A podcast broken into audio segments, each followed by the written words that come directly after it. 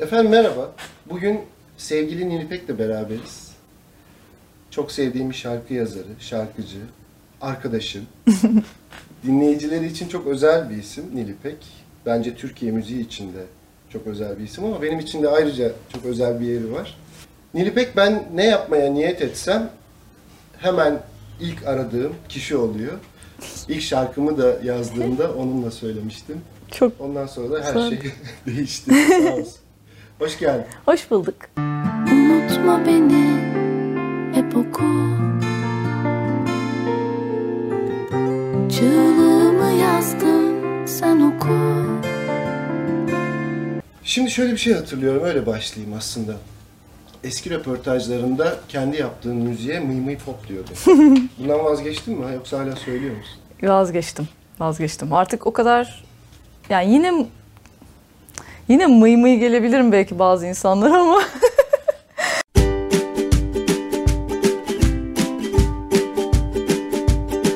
en azından tanım o değil diye düşünüyorum. Ya çünkü o zaman böyle daha tam e, grup formatına geçememiştik. Böyle hakikaten bir tane e, Rhodes, bir tane klavye, bir tane ukuleleyle pop bir müzik yapıyorduk. Şimdi birazcık daha alternatife göz kırpan, efendime söyleyeyim metale teğet geçen yer yer.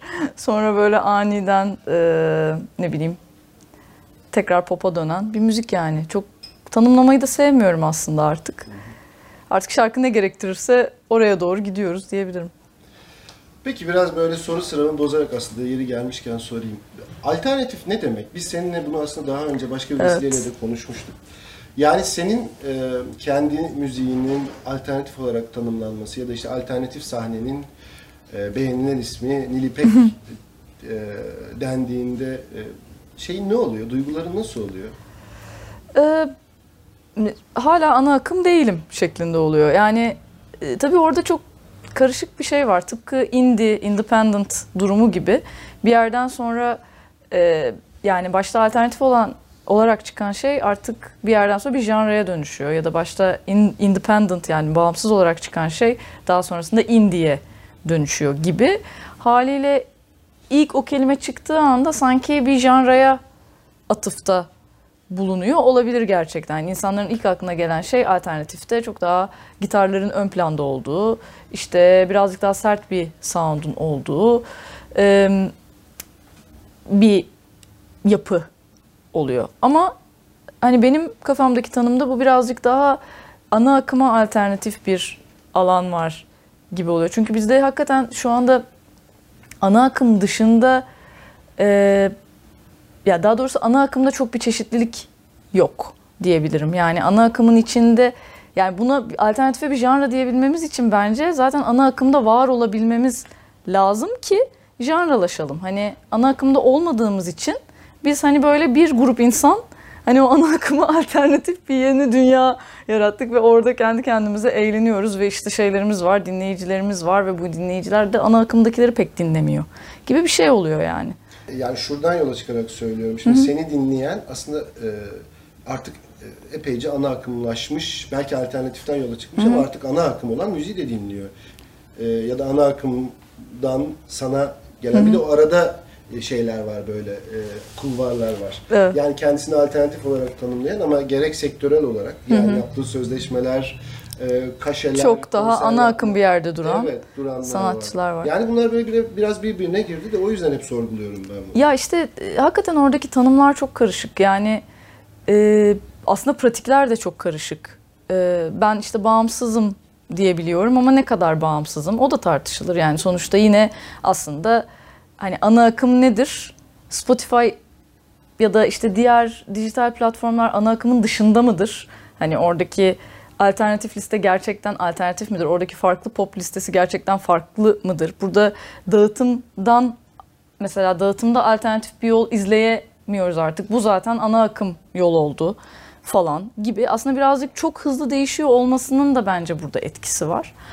Bir de e, tabii ki artık yan yana geliyoruz. Çünkü e, eskiden dediğim gibi ana akımlı yani tabii ben şu anda ana akım deyince aklıma direkt televizyon, radyo geliyor. Hani orada çeşitlilik yok derken ben aslında birazcık orayı kastediyordum ama artık onlar gerçekten ana akım mı tam olarak ya da bunun dışında kalan alanlar gerçekten alternatif mi? Ondan emin değilim ve şu anda başta bizim alternatif olarak saydığımız ama artık yavaş yavaş ana akımlaşan bu yeni platformlarda hepimiz yan yanayız. Yani o çeşitlilik olduğu için tabii ki e, bizim ana akım olarak adlandıracağımız bir sanatçıyla alternatif olarak adlandıracağımız bir sanatçı yan yana gelebiliyor ve aynı dinleyici ikisini de aslında zevkle dinleyebiliyor. Sen cover şarkılar da yorumluyorsun. Yani başkalarının şarkılarını da yorumluyorsun. Çok da kendine has yorumluyorsun. Hatta e, bazı e, üzeri biraz böyle tozlanmış şarkıları ortaya çıkardığını, yeniden kitlelerle tanıştırdığını da biliyorum.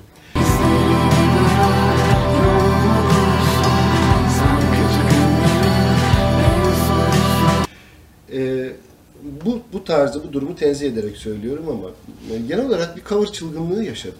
Değil mi? Yani birkaç sene özellikle. Yani sadece cover şarkılarla müzik hayatına devam eden ki olabilir yani Olabilir, iyi tabii ki. solistlik, iyi vokalistik çok güzel Tabii bir ki, şey tabii ama ya bir yandan da şarkı yazarlığına çok önem veren e, ve biliyorum mesela dinlediğin müzikler de aslında şarkı yazarlığı bazlı müzikler.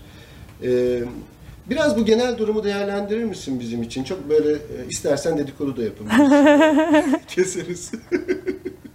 Var ya falan diye.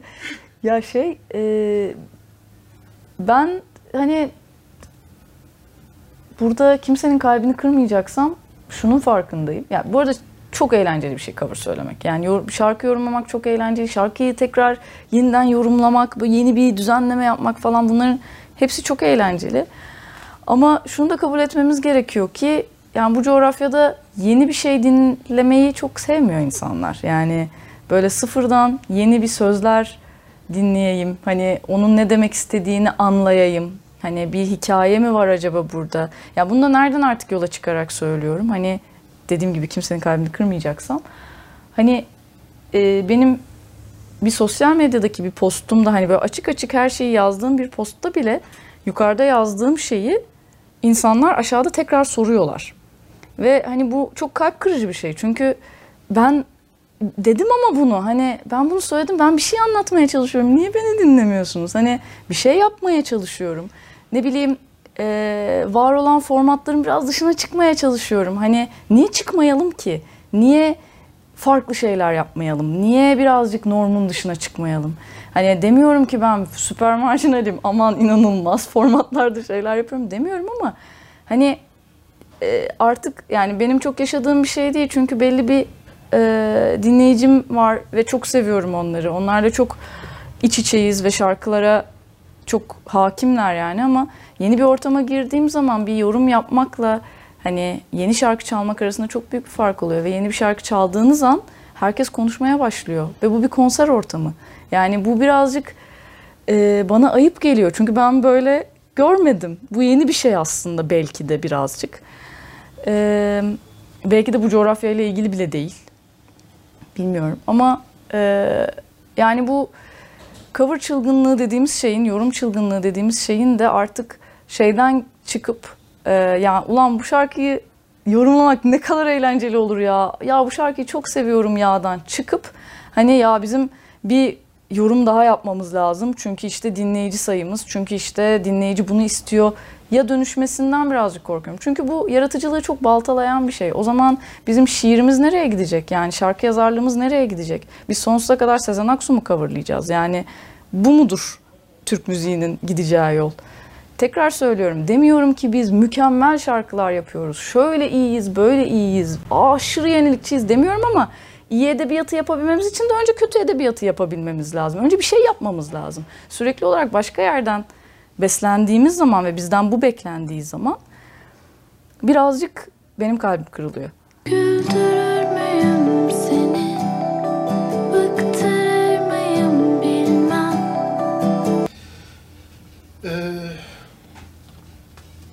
Çok ağır konuştum. Bir kendine gelemedim. Çok güzel oldu. İnsanların senin şarkılarına huzur veriyor. Çok huzurlu, dinlendirici. Demesini nasıl yorumluyorsun? Artık bunu kabullendim. Çünkü şeyi fark ettim ya ben ne kadar kızsam da kızgın görünmüyorum galiba. Yani aynı şey benim şarkı söylememde de geçerli. Dur oraya geleceğim aslında. Bunu unutmuyor, unutmayacağım. Ee, bir parantez açacağım. Hiç sinirlenmeyen. Ee, böyle sürekli işte rüzgarda saçları dans eden, sakin sakin şarkılar söyleyen, onları böyle buğulu bir sesle söyleyen. Mesela küfreder misin? Çok. Çok. Sinirlenince, ben biliyorum bu arada da yani sinirlenince neye dönüşüyorsun bir anlatsana. Ya sinirlenince de aslında gülmeye başlıyorum yine. Hani böyle bu bir şey gibi olmuyor çoğu zaman. Ee, yani bir fazım var. Böyle elimin ayağımın titreyip böyle bağırmaya başladığım falan ama bu hani yılda bir kere falan kendini gösteren bir canavar yani nadiren böyle çok sinirlenmem. Çok böyle şeye damarıma basılması falan gerekiyor. Ee, bir de e, sert konuşmaya başlayabiliyorum. Yani sakin ama sert olabiliyorum. Ee, söylenmemesi gereken şeyler söyleyebiliyorum karşımdakine. Ee, ve bunu yine gülerek söylüyorum. O yüzden karşımdaki anlamayabiliyor. Şaka yapıyorum zannediyor olabiliyor. Ee, yani o kadar huzurlu bir insan mıyım? Emin değilim ya. Yani herkes kendini çok iyi zannediyor ya. Yani hepimiz çok iyi insanlarız ve hepimiz hep çok iyiyiz ya falan. Hatta şeyde bile ah ben çok kötü bir insanım da bile hani o şey vardır ya kendini yine aşağı görmezsin de kendini sinematikleştirirsin aslında. Yani bence kendimizi kabul etmemiz gerekiyor orada. Ben de şeyi kabul ettim mesela orada. Yani ben ne kadar sinirlensem de işte şarkı sözünde ne kadar böyle "Mm" diye yazsam da hani böyle ah falan yine öyle gitmiyor karşıya. Çünkü o şekilde anlatmıyorum. Ee, bu da benim yapımla alakalı bir şey demek ki. Ee, eskiden üzülüyordum böyle. İşte ben sözlerde ne anlatıyorum hala bana huzur diyorlar falan.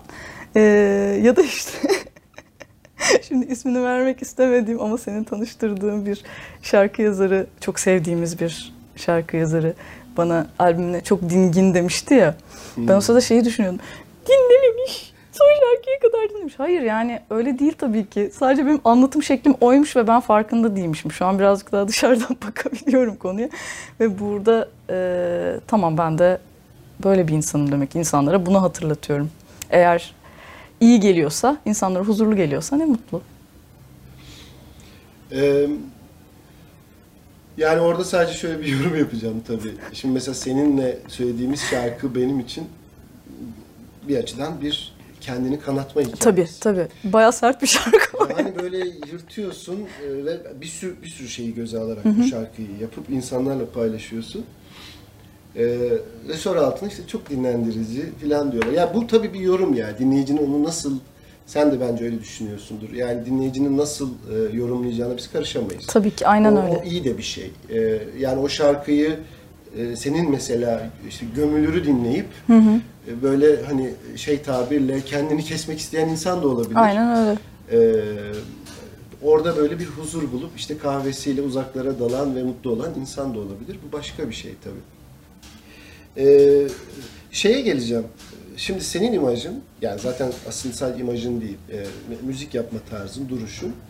E, mesela birçok genç insan için çok böyle özenilecek, e, çok böyle tatlı görünen e, bir, bir hikayeyi de barındırıyor bence. E, yani o genç insanlar dediğimde bunu gerçekten aşağılamak için söylemiyorum. Böyle bir tarz var. Yani bir elinde ukulelesiyle e, işte tatlı tatlı şarkılar söyleyen, çoğunlukla mesela senin de şarkılarını söyleyen filan insanlar. Belki onlar da izliyorlardır bizi. Yani sen e, burada olduğun için mutlaka izliyor olacaklar. Umarım izliyorsunuzdur falan. Senin e, bu müzik hikayen çocuklukta başladığını biliyorum ama seninle aslında biz e, ikimizin de akademisyen olduğu bir ortamda tanıştık. evet. Sonra Aslında iş arkadaşıydık. Aynı yıl işi bıraktık. ne oldu yani na- nasıl buralara geldik? Biz birkaç sene sonra seni reklamlarda, sinema filmlerinde, soundtracklerde, işte tabii ki konserlerde, arka arkaya çıkardığın albümlerde e, dinler, izler olduk. Ben e, konserlerinde böyle arada bir yakalayabildiğimce geldim seni izledim seve seve. Ne oldu? Yani nasıl oldu bu? Ee, Aynı şey senin için de geçerli aynı soru. ya bin- bilmiyorum. Ee, orada şöyle bir şey var galiba. Çok küçük yaştan itibaren ben aslında müzisyen olmak istiyordum. Hatta bir videom var işte 4 yaşında. Ee, Yonca Evcimik şarkısı söylüyorum işte aboneyi söylüyorum ve gerçekten yani böyle izleyip şeyi düşünüyorum. Allah'ım o benim sahne performansımın en zirve noktasıymış. Ondan sonra yavaş yavaş düşmüş ve bugüne gelmişiz yani. Hani o yaştan itibaren ben istiyormuşum zaten bunu ama ne oluyor? İşte diyorsun ki ay üniversite, ay üniversite okuyayım. Ay işte e, şimdi müzisyen olursam para kazanamam. Gideyim işte hadi bir de yüksek lisans yapayım ama böyle bir, sürekli de böyle bir gerçek hayata atılmayı da bir erteleme hali falan. Ondan sonra diyorum ki hani benim tamam ben akademisyen olacağım falan. Ama bir yandan bunları yaparken sürekli olarak işte ya dört tane grubum var. Ya böyle haftada üç konser veriyorum. Ya işte böyle bulduğum her yani böyle eğer elimde enstrüman yoksa gidip oradan bir enstrüman alıyorum. İşte ukulele öyle oldu aslında ki yani ukuleleyi aldığım zaman e, bizim çevremizde ukuleleyle dalga geçilirdi şey diye hani aa işte e, filmlerde işte böyle sevimli bir şekilde ukulele çalan işte YouTuber genç kız falan. E sonra ben o oldum yani. Çok da güzel enstrümanmış. Harika bir şey yani. E, ben şey diye düşünüyorum. Ya hiçbir zaman ben müzisyen olacağımı planlamadım. E, sadece bir noktada üniversitede çalışırken e, ne istediğimi düşündüm ve ne istemediğimin farkına vardım ve dedim ki ya tamam ben bırakıyorum. Ama bunu diyebilmem için de bir sürü şeyi denemem gerekiyordu. Yani o ukuleleyle de vakit geçirmem gerekiyordu. İşte geri vokal de yapmam gerekiyordu bazı popçulara. İşte e, başka gruplarımın olması gerekiyordu. Bas gitar çalmam gerekiyordu vesaire vesaire. Hani bunların hepsini yapmam gerekiyordu ki ne isteyip ne istemedi. Aynı şekilde akademisyenlik de öyle. Ne isteyip ne istemediğimi anladım. Biraz geç anladım. Yani 27 yaşımı buldu.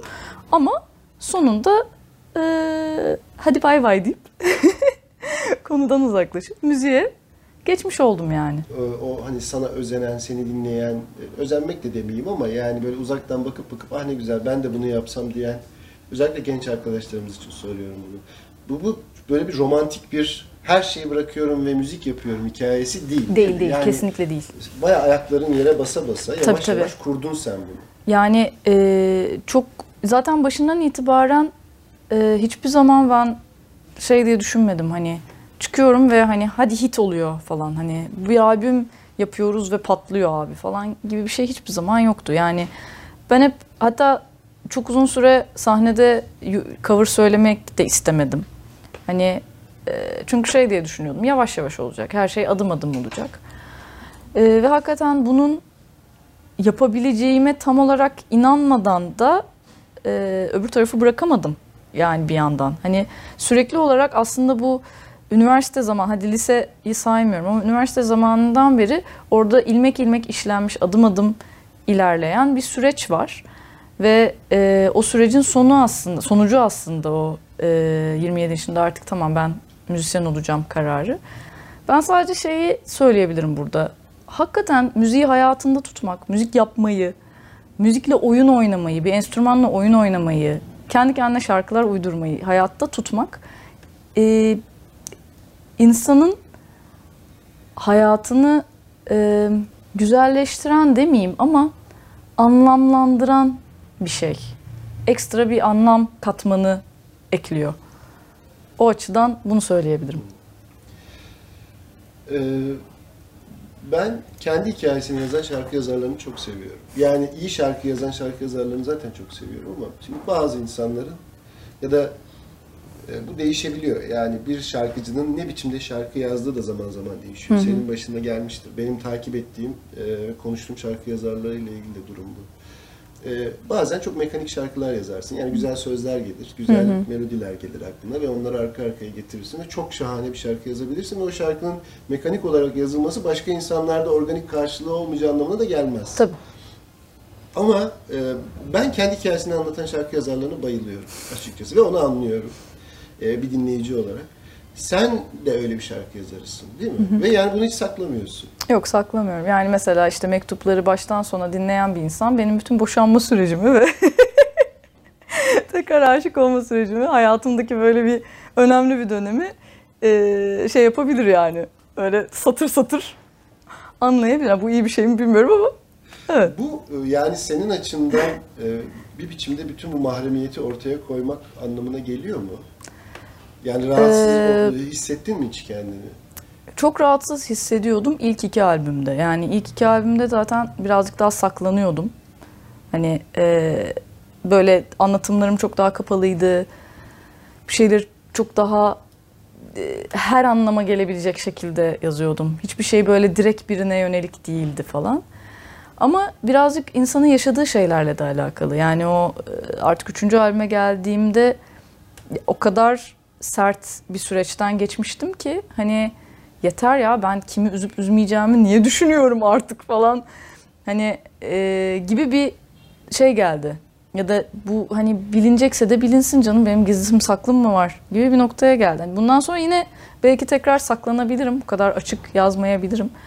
Ee, hatta belki mekanik şarkı sözleri de yazabilirim. Bilmiyorum. Ee, başka bir şey yani ama e, o çıplaklık hissi var. Alışmam üçüncü albümle oldu. Yani. Peki e, buradan şeye geleceğim aslında. Nasıl şarkı yazıyorsun? Ya bu çok sorulan bir sorudur sana tahmin ediyorum. Ya bütün şarkı yazarlarına çok soruluyor ama e, şey anlamında sormuyorum yani önce melodi mi geliyor sonra o anlamda sormuyorum. Yani e, bir noktada bunu artık ifade etmeliyim gibi bir zorunlulukla mı şarkı yazıyorsun? Hani şey gibi e, ünlü yazarın e, zannediyorum Sait Faik'in de yazmasaydım delirirdim Hmm. demesi gibi. Yoksa e, oturayım ben e, şu masanın başına işte kağıdı, kalemi, gitarı, e, piyanoya neyse yani alayım ve bir şarkı olarak şu duyguları ifade İfade edeyim bakayım falan. mı diyorsun? Bu ikinci söylediğin genelde bende çok olmadı. Yani olduğu da var ama nasıl diyeyim? Ya genelde şu oluyor. Benim yanımda bir defter var hep. Ee, bazen şarkı yazmaya vakit ayırıyorum. Yani mesela şöyle vakit ayırıyorum ama bunları egzersiz olarak. Yani hadi şimdi pop şarkısı yazacağım deyip yazıyorum yazıyorum. Onu sonra kullanmıyorum ama hani böyle egzersiz gibi yazıyorum yani. Bomboş yazıyorum. Bazen bir günlük gibi yazıyorum. Bazen rüyalarımı yazıyorum. Bazen içimdeki duygular o kadar ağır oluyor ki yani e, çünkü melankolik bir insanım.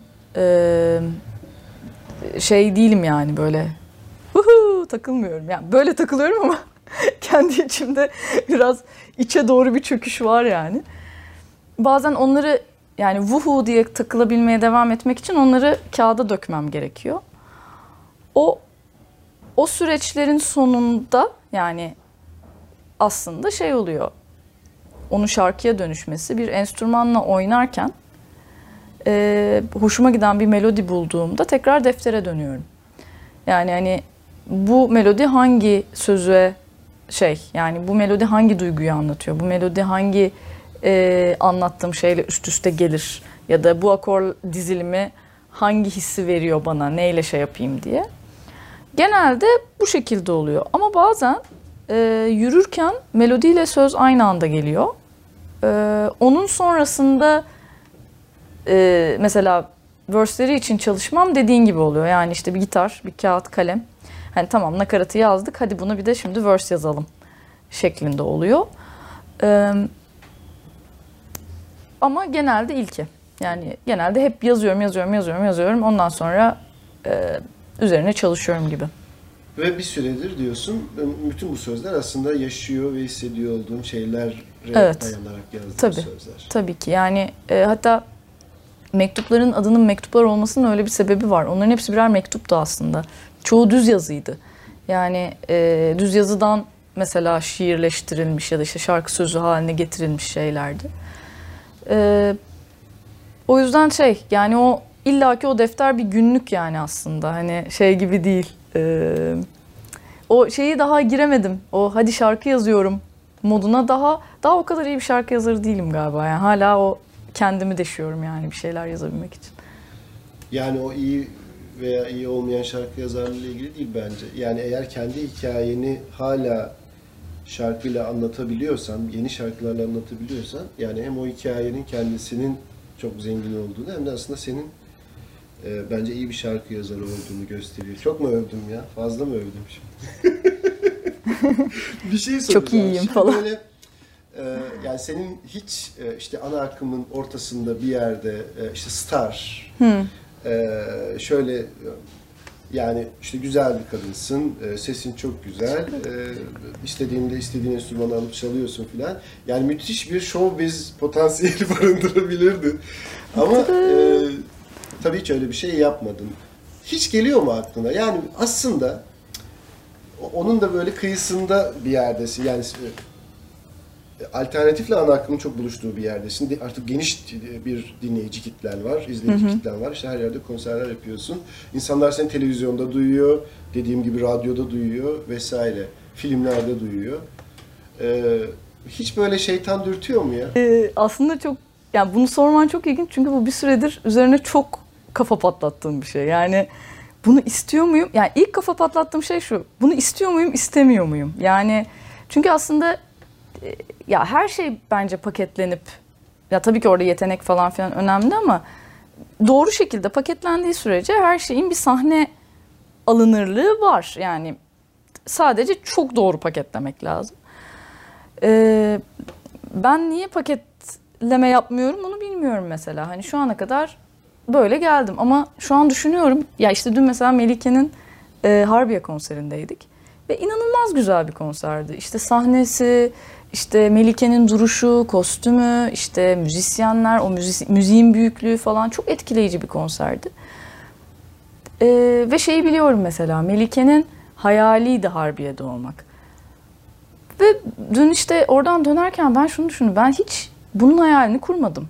Yani benim için hayal, en büyük hayal Babilon'du. Yani Babilon'da yer aldığım zaman benim için hani o büyük bir şeydi.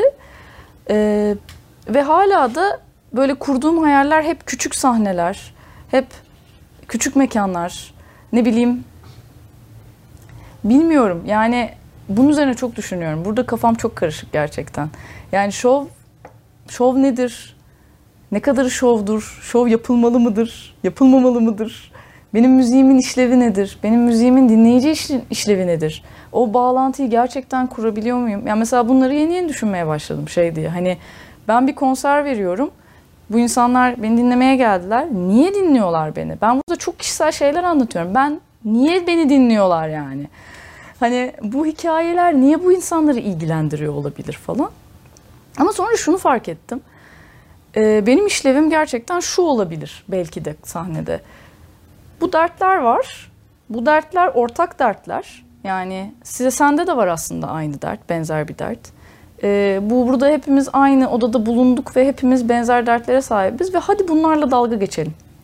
Hadi bu dertleri dile getirelim, dalga geçelim ve hani bu dertlerden kurt, kurtulmayalım ama onları sevelim yani. Çünkü o o dertler bizimle beraber her yere gelecekler. Bu dertlerden nefret ederek bir yere varamayacağız. Bu yorucu bir şey yani. Onun yerine onları sevelim, onları bağrımıza basalım ve hayatımıza devam edelim. Böyle bir işlev yarattım yani kendime. Özellikle küçük sahnelerle ilgili. Ama tabii ki şeytan dürtüyor. Dürtmüyor değil. Tabii ki şeyi düşünüyorum yani hani böyle büyük bir sahnede ne yapardık? Dekor nasıl olurdu? İşte ben ne giyerdim? Arkadaşlarım ne giyerdi? Aklıma bir şeyler geliyor. İşte bazı şarkılarım var şimdi birazcık ilk üç albümden çok daha farklı formatta şarkılar. Ee, onları nasıl çalarız? İlk üç albümün formatını ona nasıl uydururuz falan bir sürü şey düşünüyorum şu anda ama şu anda henüz kafa karışıklığı. Peki çok teşekkür ediyorum. Ağzına sağlık, ayağına Ben sağlık. teşekkür çok ederim. keyifliydi çok her keyifliydi zamanki benim gibi. için de. Seni görmek de çok güzeldi. E, bir çay kahve içinde buluşalım bundan sonra. Evet. çok sağ ol.